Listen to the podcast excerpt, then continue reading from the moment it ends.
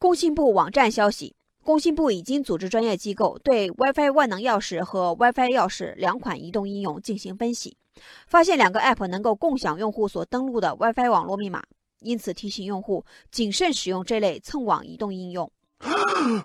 听到这个消息，网友流量韭菜说：“本来还存有一丝侥幸，选择相信 WiFi 万能钥匙 App 所说的，只是热点共享，不是破解。现在看来，为了蹭别人的 WiFi，早就把自己家的 WiFi 用户名密码暴露给陌生人了。天上不会掉馅饼，本以为占了便宜，却冒着被黑客当韭菜收割的风险。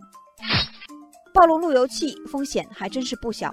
网友技术宅分析，家庭的 WiFi 网络密码泄露后。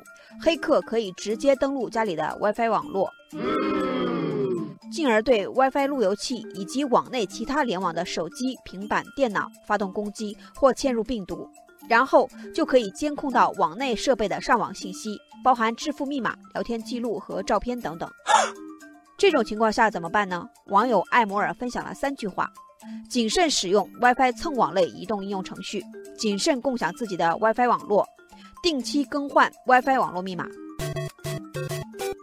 分析一下背后的深层次原因。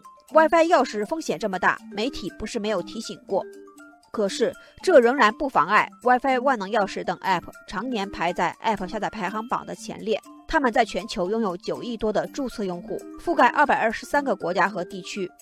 为了能够免费蹭网，很多消费者无视安全隐患，这是不争的事实。网友新龙月说。这折射出不少人扭曲的一种心态，宁可冒险也不愿意购买流量上网。所以网友冲浪认为，要想不受免费 WiFi 钥匙这类手机 App 的诱惑，最有效的方法就是手机上网流量非常廉价，所有消费者都能够畅快的用流量上网。网友晒鱼亮把希望寄托在了 5G 技术上，他说，在 4G 时代，流量漫游费取消了，手机上网资费也要下调百分之三十。五 G 即将到来，希望流量资费能够继续下调。这样的话，干掉免费 WiFi 钥匙的可能就是五 G 了。